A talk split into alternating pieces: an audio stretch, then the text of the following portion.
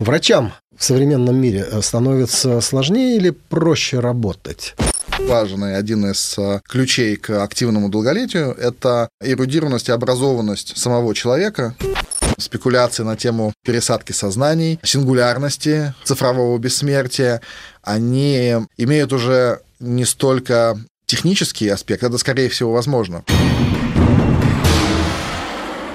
Добрый день, меня зовут Андрей Мартынов. Неизвестная планета продолжает наблюдение за всемирным здравоохранением. В 2035 году известный визионер Рэй Курцвайл обещает всем сингулярность. В 2035 году он со своими соратниками ожидает достижения некого порога, за которым открываются перспективы физического бессмертия. Ну или долголетия, как поправляет нас Игорь Берлинский. Игорь, добрый день. Добрый день. Игорь Берлинский, фонд изучения технологий здоровья. Не первый год мы с ним знакомы и послушаем, что он рассказывает нам про приближающийся 2035 год. Что вообще происходит с технологией здоровья? Ежегодная прогрессия, все лучше и лучше, все спокойнее и спокойнее.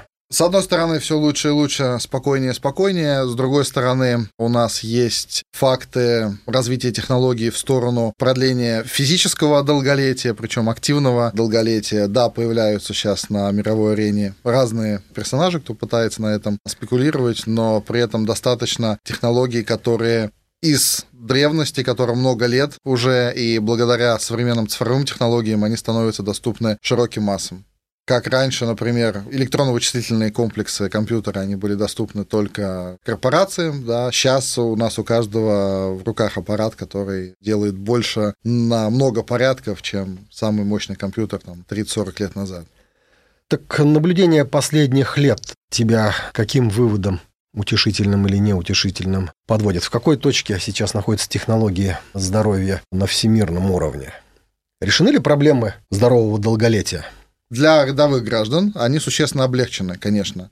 Сейчас можно отслеживать э, на персональных приборах достаточно достоверно и легко состояние давления, температуры, и есть экспресс-тесты по крови, экспресс-тесты по состоянию мочи, по которому тоже огромное количество можно сделать выводов. Без похода к врачу? Без похода к врачу, да. И появляются новые приборы, решения и упрощенная, систематизированная информация, которая дает возможность людям свое текущее состояние улучшить, прогнозировать возможные надвигающиеся недуги и решать это до того, как у нас проблема будет уже на пороге.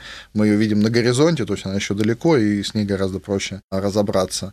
И э, огромное, в общем-то, достижение, в том числе и э, БАДы, натуральные добавки, Помним, правда, что БАДы – это добавка к пище, удобрение к пище. То есть, если питаться пиццей, пить БАДы… И запивать это... пепсиколой? И запивать пепсиколой, да, то это точно путь в никуда. Но я совершенно точно могу сказать, что одна из замочных скважин и один из э, ключей к активному долголетию – это эрудированность и образованность самого человека в своем собственном здоровье. То есть, если он берет э, на себя ответственность э, отслеживать и прислушиваться к себе, тогда его шансы существенно вырастают. Игорь Берлинский, фонд изучения технологий здоровья. За годы наблюдения и за годы разработок новых технологий, твое мнение о квалификации современных врачей? Три года тому назад и сейчас. Но медицина перегружена, появляются новые заболевания и их разновидности этих заболеваний. С одной стороны. С другой стороны, врачи ставятся в регламенты и рамки, когда ему нужно за определенный промежуток времени обслужить определенное количество людей. И, конечно, не все вопросы... Жесткая внешняя плановость? Да, это сформулировано тем, что, опять-таки, людей становится больше, и у широких масс а, проблем со здоровьем становится тоже больше. То есть, с одной стороны, мы вроде бы ну, в цивилизованном мире, скажем так, мы сыты, но организм голодает. Человек что-то получает, какую-то еду, но эта еда не всегда является пищей. И организм голодает, желудок и кишечник вроде бы чем-то забиты, а нужных веществ организм не получает. Это возвращаясь опять-таки к эрудированности человека, чтобы он сам заботился, что он ест, когда он ест, понимал, что телу когда нужно. Обратная связь с организмом, организм с нами активно общается. И э, это дает возможность выстраивать свое питание так, что если мы знаем, что мы делаем завтра, мы понимаем, что мы должны съесть сегодня. Если мы не обеспечили строительство цементом и кирпичами, мы строим стену, и их сегодня не привезли, то завтра стены не будет. Но так функционируют профессиональные спортсмены, а простые граждане развитых вот, стран. Вот магия в том... Им же не нужно бежать 100-метровку завтра или марафон послезавтра но при этом а, нагрузки в а, повседневной даже офисной деятельности и умственные нагрузки, и стрессы, с которыми люди встречаются, они зачастую вызывают больше сердцебиения и, опять-таки, стресс для организма, чем для спортсмена. Спортсмен точно знает, что сейчас у него будет старт, он пробежит марафон, потом у него будет... Он точно знает свое расписание, а большинство людей в современном мире не могут такую роскошь себе позволить. Врачам в современном мире э, становится сложнее или проще работать? Может быть, э, разные возрасты врачей по-разному реагируют на изменяющиеся обстоятельства? Возьмем мировую практику общую. В разных странах все-таки это немножко по-разному происходит, имеет свои нюансы, но врачам становится, я бы сказал, работать сложнее с точки зрения достижения задачи клиента. То есть все-таки задача клиента выздороветь, а задача врача сейчас все больше и больше поддержать или решить э, острое состояние. И вот тут, а, опять-таки, ответственность людей за свое здоровье не доводить это до острого состояния и не обременять врачей вопросами, что-то я сегодня не такой, как вчера. То есть, если у него нет клинических а, симптомов и а, проявлений конкретных, врач не может с ним ничего сделать. Тогда приборы вроде твоего помогают диагностировать невидимое?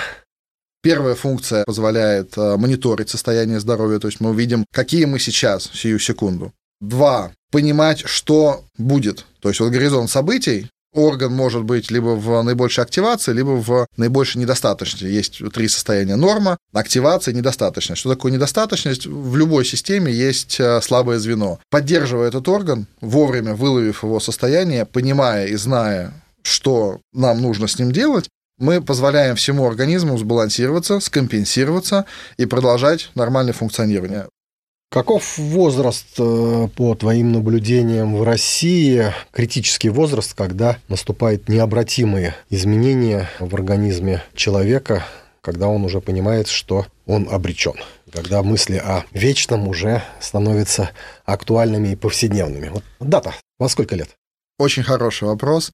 Возраста в цифре как таковой, 60 или 80, да, или больше, 90, возраста в цифре нет мы видим людей, обреченных как в 35-40 лет, измотанных жизнью и опустивших руки, так и абсолютно старичков и старушек-молодцов в 90-95 лет. Это исключительно от стремления жить и что-то делать. Все-таки дух первичен, и если дух дает команду телу жить, тело находит ресурсы, подсказывает решение, подсказывает, что ему нужно, сейчас съешь э, яйца, а завтра съешь мясо, а тогда-то съешь рыбу, и тело получает те компоненты, которые ему необходимы. Что такое здоровое долголетие? В последнее время, если наблюдать в медийном пространстве, ну, скажем, знаменитости уходят из жизни, да, и, собственно, особого трагизма в медийных событиях по большей части уже не наблюдается, потому что сообщают, что такой-то ушел из жизни в 92 года, такой-то в 95. И, собственно, ну, циники с облегчением, а оптимисты с одобрением воспринимают такие цифры. Ну а здоровое долголетие, по твоим наблюдениям на сегодня, 95 может быть человек в состоянии здорового долголетия? Да, и в 100 лет, и в 105 лет. И японцы это доказали. После 45-го, да, и в 1950 году доктор Накатани в Японии, он на основе предыдущих разработок и технологий, в том числе и китайской медицины, науки о акупунктуре и меридианах, он э, разработал простую понятную технологию. На тот момент э, просто занимало это очень долго пересчет всех коэффициентов. На одного человека у одного специалиста уходило полдня. То есть вот один специалист мог просчитать двух пациентов. И у доктора Накатани просто было много подмастерий, много докторов на практике, которые там просчитывали. Это просто вещи. механическая работа была. Механическая работа, да. Сейчас э, с приходом электронных технологий тест на родотеке занимает две минуты. То есть там вот полдня и две минуты с развитием технологий эти вещи становятся нам доступны как технологически, так и финансово, потому что они становятся существенно дешевле. Такого рода технологии, они замещают живых врачей? Они им помогают. Живого специалиста, настоящего живого врача, я думаю, вряд ли в ближайшее время что-то на самом деле сможет заменить, а при этом такие технологии, они существенно облегчают работу врачу, с одной стороны, а с другой стороны, они существенно облегчают упрощают, улучшают и удлиняют жизнь обычного рядового человека, не доводя до болезни, в связи с этим, если у нас нет болезни, мы купировали что-то и решили вопрос на начальном уровне, организм не получает э, всей той плеяды стрессов, нагрузок и побочных эффектов, с которыми потом долгое время приходится разбираться, опять-таки, действуя натуропатическими препаратами, да, теми же самыми БАДами или там цигун, смена обстановки, э, ритма работы, там, дополнительно поспать. Отключение телевизора. Отключение телевизора, да, то есть включение источников внешних стрессов и прочее, прочее, дает организму возможность э, восстанавливаться. Соответственно, каждый раз, когда человек не довел до поломки организма, да, если мы воспринимаем наш организм как биомеханическую систему, его не нужно чинить. Если его не нужно чинить, меньше времени, стрессов, и это существенно улучшает качество жизни. Наш общий знакомый Алекс Жаворонков, известный на международном уровне геронтолог, в недавних интервью немножко добавил радости пессимистам и сказал, что его ожидания бодрости 150-летних э, старцев э, сегодня выглядят менее оптимистично, чем 5-7 лет тому назад. И он ограничивает активное долголетие возрастом ну, 100 лет плюс-минус. А несколько лет тому назад звучала цифра 150 лет. Как ты оцениваешь такие прогнозы? Более здравые, что ли, для циников э, со стороны Жаворонкова? Что делать 150 лет? Но человек за 150 лет, даже за текущие там средняя продолжительность жизни, там, если возьмем в России там, 60-70 лет, да, для мужчины, там, по-моему, 75-80 лет для женщин прогнозируется... Время дожития, как страшный термин такой. Время дожития, да. Вот э, как раз я и э, мой партнер Заболотный Костян Борисович, мы считаем, что вот не должно быть дожития, должно быть как раз активное долголетие. Что такое активное долголетие? Это когда человек до последнего вздоха может как минимум сам себя обслуживать и э, спокойно, свободно передвигаться, находиться в на достаточно здравом уме и памяти и быть еще при этом полезным. И опять-таки японцы достигли этого уровня. А что касается 150 лет дальше там, или меньше, отчасти я с Жаренком согласен, при этом это сильно зависит все-таки от ответственности самого человека. На одних генах и наследственности сейчас сильно далеко не уедешь, потому что у нас агрессивная внешняя среда, пластик, в принципе, уже находят и в животной пище в том числе, и в рыбе, и в птице, и в мясе. Тем не менее, есть решения, которые позволяют э, и с этим тоже наоборот. То есть печень у нас не может метаболизировать пластик, да. При этом есть разработки, есть возможность очищать, в том числе и печень, естественным путем. Есть замечательная процедура тюбаш. Она, кстати, в книгах у Заболотного описана. Это российская технология, технология натуропатии Залманова. На этой технологии у нас все санаторно-курортные индустрии в Советском Союзе даже еще были выстроены. Они, к сожалению, забыты, и вот э, мы всячески стараемся эти вещи, которые работали и работают, и продолжают работать, и присутствуют практически во всех традиционных технологиях оздоровления, в том числе и весьма древних, тоже там в Индии немножко свое, в зависимости там, от широты, от местности, но они есть. Поэтому очистка организма, уборка организма, она тоже ведет к существенному продлению долголетия. Я думаю, что в совокупности 150 лет вполне достижимо активного, нормального долголетия в трезвом, здравом уме. Так, так, лет 100 можно прибавить, да, к нашему с тобой плюс-минус возрасту, да, и это будет, соответственно, 2115, 119, 2000, так, что там социальная система будет в мире, в России, и как все это будет называться. Одно любопытство может, собственно говоря, да, стимулировать. Конечно. Так а тема физического бессмертия таки. Те самые миллиардеры, за которым нам удается продолжать наблюдение, они оптимистичны, и, собственно, их целеполагание никак не изменилось. Я имею в виду людей, которым деньги не нужны, и цель в их жизни – это как раз достичь именно физического бессмертия. У тебя не изменились воззрения на это философское понятие? Два пути движения к долголетию и к бессмертию. На текущий момент, из того, что мы знаем, в биологическом, изначальном нашем теле, достижение бессмертия пока невозможно. Ну, на текущий момент развития технологий. Если пойти по другому пути, когда внутренние органы заменяются, когда части тела заменяются. А этого пока еще нет, но об этом очень стараются в медиапространстве тему развивать. Вроде как начинают появляться технологии 3D-печать, в том числе и внутренних органов, она сейчас также развивается. Но это трудно спрогнозировать достоверно, потому что, с одной стороны, это вполне себе имеет возможность теоретически, а вот с а, точки зрения практической реализации у нас остается главный вопрос – это сознание человека.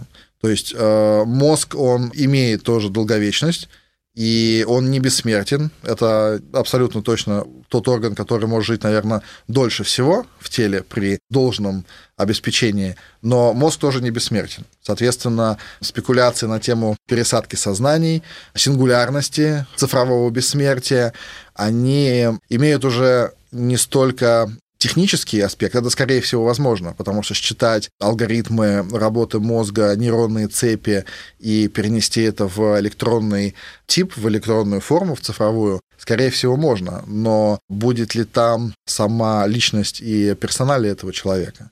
У нас есть такой тоже непростой вопрос, как душа. То есть, что это будет? Цифровая копия как э, советник и подсказчик? За эти пару лет Можешь сделать обозрение своих воззрений на то самое физическое бессмертие? Да, могу. Я остаюсь при своем мнении. Физическое бессмертие в биологическом теле я до сих пор считаю невозможным. В ближайшие десятки лет, это не вопрос ближайших нескольких лет, это десятки лет, скорее всего, смогут копировать определенную часть персоналии человека. Что это будет, посмотрим. Можно ли рассматривать, скажем, то самое физическое бессмертие как одну из ступеней эволюции человека, сопоставимое, например, с освоением письменности? Человек бесписьменный не мог передавать информацию, не мог развивать технологически так быстро, как мы это наблюдаем за последние 100-150 лет. Это просто одна из ступенек э, необходимой эволюции для развития человека как биологического вида. Нет, тут может иметь место подмена понятий. Все-таки для эволюции человеку нужно а, быстрее и эффективнее передавать и усваивать информацию, переводя ее в навык. Вот э, с точки зрения сохранения тех гениальных достижений, опыта и нейронных связей, алгоритмов мышления великих ученых, ценнее как раз вот эта электронная модель, которая позволяет э, копировать уникальные мозги этих людей и давать потом на их примере каким-то образом синтезировать. Тиражировать гениальность? Использовать это как некоторую матрицу для обучения людей, и люди тогда быстрее смогут достигать э, тех уровней и рубежей, за которые еще никто не ходил. Потому что любое развитие сначала нужно дойти до предела, а потом перешагнуть за границу этого предела. Вот очень много у обычного рядового человека уходит времени, чтобы дойти до предела знаний, умений текущей цивилизации. Если люди... Накопленных прежде. Накопленных прежде, да. В своей отрасли, в своей области. И как только человечество научится этот процесс безопасно ускорять, передавая знания быстрее юным поколениям, и юные поколения смогут четко понимать, куда им, что они хотят делать, в чем их предназначение. И эти технологии тоже являются неотъемлемой частью эволюции. Потому что раньше у людей особо выбора не было. Если он родился земледельцем, он, скорее всего, будет земледельцем. Сейчас у нас огромный выбор. Вот чем быстрее человек поймет свое предназначение, выберет э, направление, причем безошибочно выберет свое направление, и в нем дойдет до предела возможности цивилизации, чтобы сделать шаг вперед, вот это будет настоящая эволюция человечества. Ну да, когда я иногда задаю вопрос студентам, а что вы будете делать в следующие 130 лет своей жизни, 20-летних, этот вопрос озадачивает, и они весело смеются, потому что они не мыслят такими категориями. А Игорь Берлинский из Фонда изучения технологий здоровья мыслит и кое-что собирает в своем фонде изучения технологий здоровья. Мы немножко поразмышляем, через неделю вернемся.